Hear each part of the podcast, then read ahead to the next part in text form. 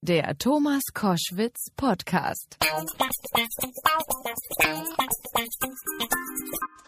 Koschwitz zum Wochenende mit einem großartigen Künstler, auf den ich mich schon lange freue, der jetzt wieder unterwegs ist, weil es gibt eine neue Single von ihm, Johannes Oerding. Herzlich willkommen. Hallo Thomas. Du bist ein Musiker, der ähm, zum Beispiel von Udo Lindenberg wahnsinnig gelobt wird. Wie, wie kommt das zustande? Ich freue mich sehr drüber. Ja, ich, wie ich mich freue. Also ich, also Udo kenne ich schon sehr, sehr lange und man muss wirklich weit zurückgehen. Ich glaube, vor, vor 13 Jahren habe ich mein erstes Konzert auf der Hamburger Reeperbahn gespielt mit meinen eigenen Sachen und da war Udo zufällig, kam er rein. Wie kam das denn? Der hat einfach ein Konzert geguckt. Ich glaube, Michi Reinke hat ah, okay. dieses Konzert organisiert und er hat Udo gesagt, komm doch heute Abend mal rum. Da kam er rein mit seiner Entourage. Udo kommt ja immer mit 10, 12 Leuten. Ein Zirkus dabei, ja klar. Und hat das Konzert gesehen und ähm, nach dem Konzert sagte mir jemand, ja, Udo ist da, der möchte mit dir sprechen. Ich so, welcher Udo? Mein Vater, weil der auch Udo heißt nee, Udo Lindenberg. Ich so, was? Den ich nur von CDs kenne und aus dem Fernsehen.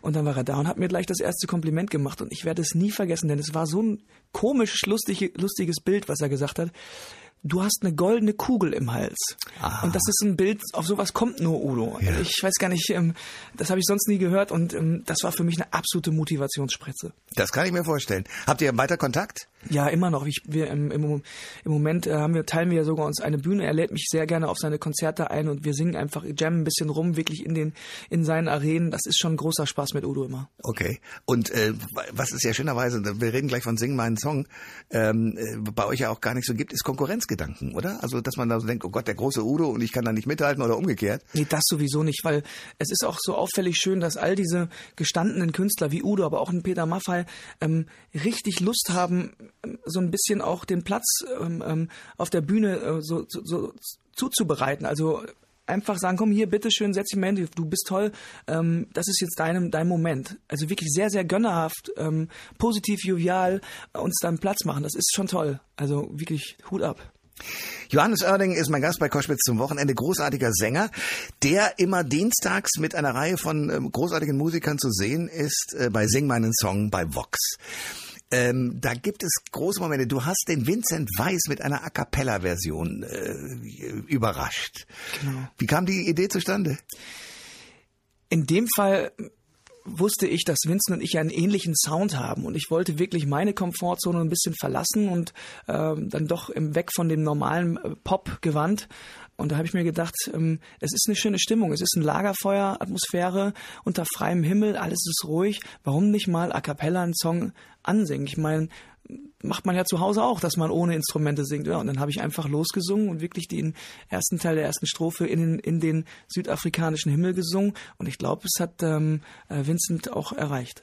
Äh, wie ist das Verhältnis? Also es gibt viele, die haben gesagt, naja gut, Vincent Weiss ist so einer von denen, die immer äh, sozusagen fast schon schlagerartigen Pop machen und die muss man nicht ernst nehmen.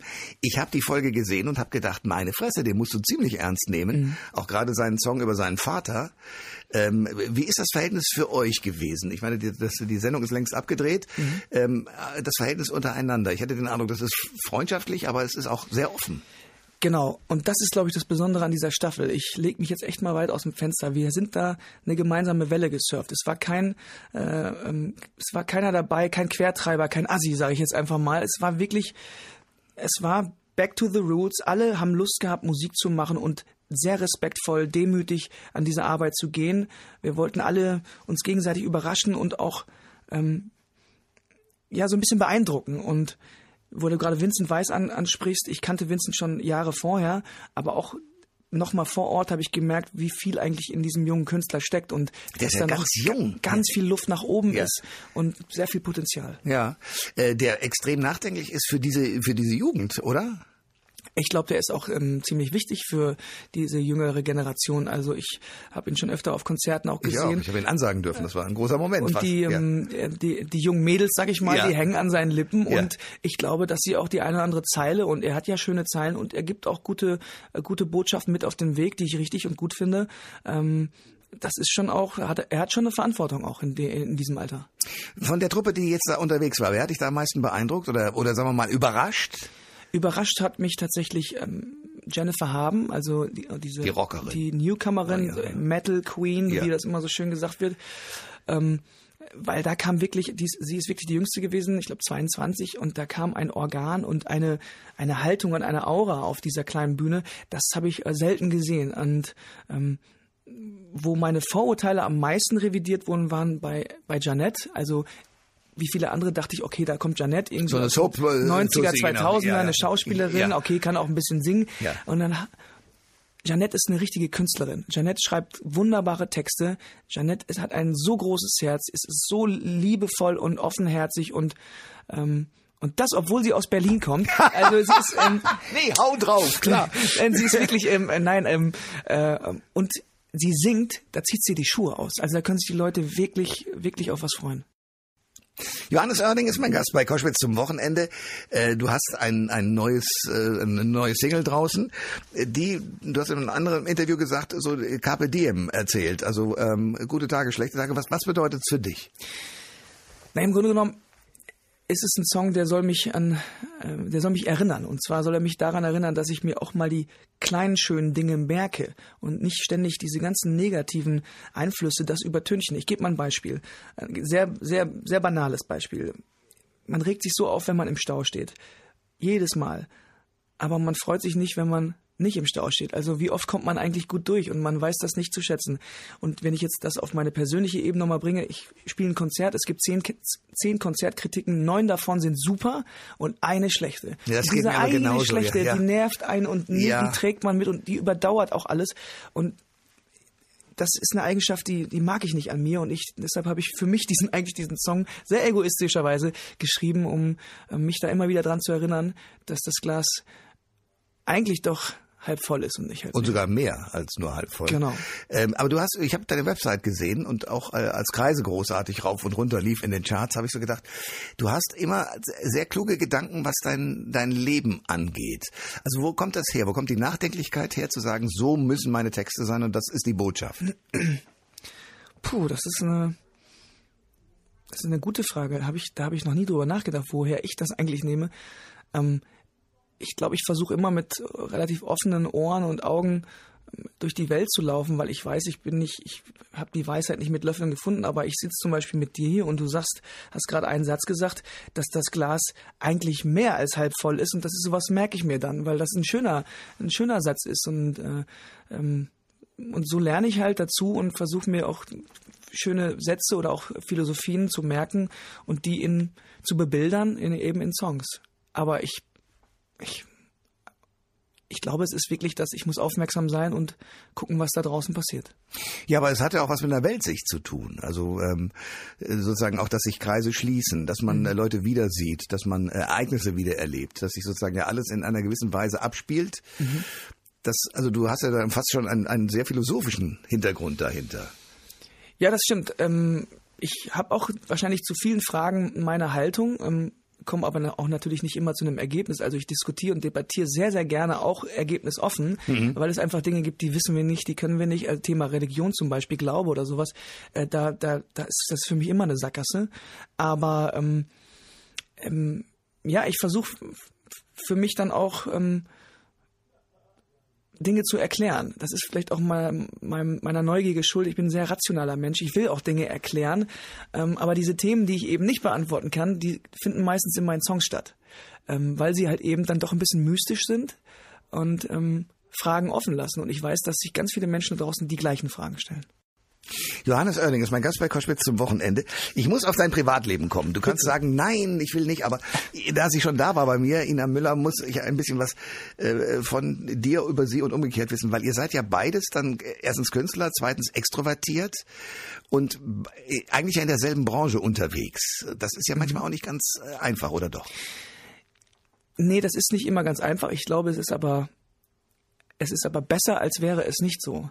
Also ich empfinde das als ganz großes Glück, dass ich jemanden habe, der die Abläufe unserer Branche, unseres Berufes kennt und versteht, ähm, der Verständnis dafür hat, dass man eben sehr, sehr viel unterwegs ist und eben nicht sich immer zu greifen nah hat. Ähm, du hast gerade gesagt, wir sind beide extrovertiert. Ich glaube, ähm, was viele Menschen nicht wissen, dass äh, Ina nicht nicht wirklich eine extrovertierte Person ist. Sie macht zwar eine sehr extrovertierte Sendung, aber sie ist eigentlich ähm, doch, glaube ich, privat auch ein sehr äh, zurückhaltender, sehr leiser Mensch. Wie du Und, ähm, auch. ich kann das auch. Ich kann das tatsächlich auch. Also es gibt schon sowas wie zwei Ebenen, die wir haben und das ist auch gut so, dass man eben auch eine private Welt hat, ähm, wo nicht alle Einblick haben. Gut. Aber sie hat eine große Energie. Also die saß bei mir im Ja, Studio und ich dachte, mein we- weniges Haupthaar fliegt nach hinten. Du, wenn hier die rote Lampe angeht, dann, Ist da aber Feuer, ja. ja doch, auf jeden Fall. Nein, klar, also alles wird auch, auch das leise sein wird äh, mit Leidenschaft gemacht. Also es ist schon, da ist immer Energie dabei. Wie habt ihr euch eigentlich kennengelernt? Ähm, das erste Mal getroffen haben wir uns, da habe ich in ihrer Sendung gesungen. Ich wurde eingeladen. Das war echt einer meiner großen Durchbrüche, muss man fast sagen. Danach kriegte ich einen Plattenvertrag und so weiter. Ähm, Und die hatte dich entdeckt vorher oder die Redaktion oder ja, wie? wir haben dann ein Album hingeschickt und Ina wurde, während sie es hörte, äh, zweimal geblitzt. Und daraufhin hat sie gesagt, den Typen muss ich einladen. Es ist kein Witz, das ist keine Geschichte, es ist wirklich so passiert. Ja, bei. Heiligenhafen oder was wurde sie zweimal geblitzt, habe Ja. gesagt, das kann nicht sein, wenn mich Musik so ablenkt und einfängt, lade ich den mal ein. Und dann war aber alles gut, wir sind da aufgetreten, wir mochten uns, haben dann noch ähm, gut gefeiert an dem Abend und irgendwann vier Wochen später kriegte ich die Anfrage, ob ich nicht als Vorband bei ihr mit auf Tour gehe. Und ja, Tourleben, ne? Da hat's gefunkt. kommt man sich auch mal näher. Johannes Oerding ist mein Gast bei Koschwitz zum Wochenende. Ähm, ich habe eine wichtige Frage zu äh, deinem Hut. Ja. Besser gesagt ist es von einer Hörerin äh, gefragt worden. äh, den trägst du wohl äh, seitdem du 15 bist. Ist das so? Ja, das stimmt. Also es gibt die ersten Aufnahmen und das sind auch Aufnahmen, wo ich auf der Bühne bin.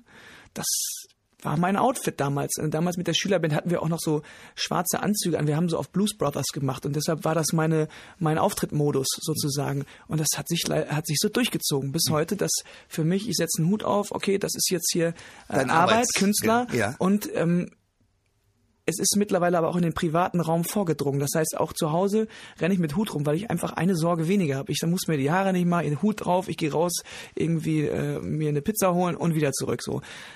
Der Vorteil ist mittlerweile, dass die meisten Menschen mich mit diesem Hut verbinden und wenn ich wirklich mal meine Ruhe haben will oder ich will abends mal feiern gehen und mich daneben benehmen, dann habe ich einfach keinen Hut auf. Ja. So erkennt mich kein Mensch. Das ist witzig. Das Aber ist ja klar, das großartig. ist wie eine, wie eine Marke, wo man auch sozusagen bestimmte äußere Merkmale feststellt. Was hat dich denn eigentlich dazu getrieben, auf eine Bühne zu gehen? Es gibt ja ganz viele Künstler, die sagen, ah, ich wollte die Mädels begeistern, deswegen habe ich gedacht, ich lerne mal ein bisschen Gitarre und gehe auf eine Bühne. Also Klaus Hoffmann, der Mhm. Klassiker, hat mir das mal so erzählt. Wie war es bei dir? das ist mit Sicherheit auch ein Grund gewesen, warum ich Gitarre spielen gelernt habe. Also ich war früher auch der, der Johnny am Lagerfeuer bei den Pfadfindern. Da habe ich wirklich auch diese Rolle gerne gespielt, weil das schon auch eine war, wo man äh, in den Mittelpunkt gerückt ist. Meine Schwestern, die sind beide Grundschullehrerinnen und haben eine interessante These aufgestellt, ähm, dass wir halt ein, ähm, eine Großfamilie waren mit fünf Kindern und es ist bei Großfamilien so, dass, dass sich jedes Kind schon so auch sein Gehör verschaffen muss, eine Nische finden. Die einen machen das über einen Leistungssport oder eine, und die anderen machen das über einen, über einen, äh, über Tanz oder über einen anderen Ausdruck und bei mir war es halt eben die Musik. Das konnte ich besonders gut und so konnte ich mich absetzen von den anderen vier oder vielleicht auch sogar meine Eltern beeindrucken oder alle, die um uns herum waren. Und ich, ich mochte diese, diese Idee dahinter. Das ist, das macht für mich Sinn, weil ich immer, wenn ich ein Instrument in der Hand hatte, kriegte ich Aufmerksamkeit. Und das ist bis heute so. Und deshalb ähm, glaube ich, ähm, ist das mit der Hauptgrund. Ja, äh, darüber sprechen wir gleich weiter. Ich kann mir vorstellen, in dieser Diskussion, äh, dass in dieser Familie viel diskutiert wurde. So, seid ihr äh, po- politisch auch unterwegs gewesen oder bist du es heute, dass du sagst, also ich gucke mir die Welt an und frage mich, was passiert da gerade? Ja, ich habe das große Glück gehabt, dass mein Vater ein sehr poli äh, politisch interessierter Mensch ist. Ähm, und das war ihm schon wichtig, dass wir auch da eine, eine, eine gute Grundausbildung haben, überhaupt was äh, Weltanschauung, äh, gewisse Wertesysteme etc. anbelangt. Und das ist bei mir in meinem privaten Leben in den letzten Jahren extremst geworden. Also ich bin wirklich kurz davor, ich habe wirklich schon geguckt, ob ich mich nochmal einen Studienplatz einschreibe in Hamburg für Politikwissenschaft, weil ich wirklich hoch interessiert bin.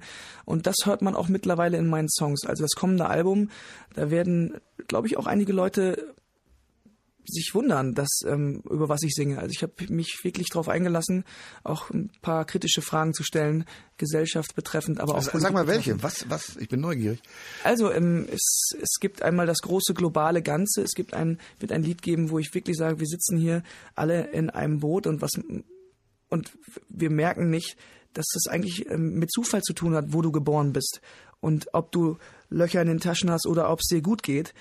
Ähm, Also ich, ich, spreche solche Sachen an, wie ähm, dass Menschen ähm, ein Problem damit haben, dass andere zum Beispiel hierher kommen und uns was wegnehmen. Ähm, dass man nicht mehr, nicht mehr darüber nachdenkt, wie- es ist Zufall, dass du es dir so gut geht hier, dass du hier geboren bist und dass du nicht vielleicht 10.000 Kilometer weiter hätte die Sache ganz anders ausgesehen. Und diesen Song freue ich mich sehr zum Beispiel. Dann spreche ich Themen an wie die digitale Veränderung, dass wir also wirklich ganz schön viel mit dem Kopf gesenkt durch die Straßen laufen und, und immer aufs Handy starren. Sowas und ich, ich, ich bewerte ja auch gar nicht die Dinge, sondern ich, ich bin Künstler, ich will Fragen stellen und ich stelle mich mir die Frage, ist es vielleicht zu viel? Gucken wir zu viel nach unten auf unser Handy? Sollen wir nicht mal wieder die Köpfe hochnehmen und ein bisschen reden? Und uns gegenseitig anschauen. Zum Beispiel. Johannes, wir haben das die ganze Zeit getan. Ich freue mich sehr über deinen Besuch heute. Komm bald wieder, wenn du das neue Album hast. Und jetzt hören wir äh, an guten Tagen. Danke für den Besuch. Danke auch. Alle Informationen zur Sendung gibt es online auf thomas-koschwitz.de.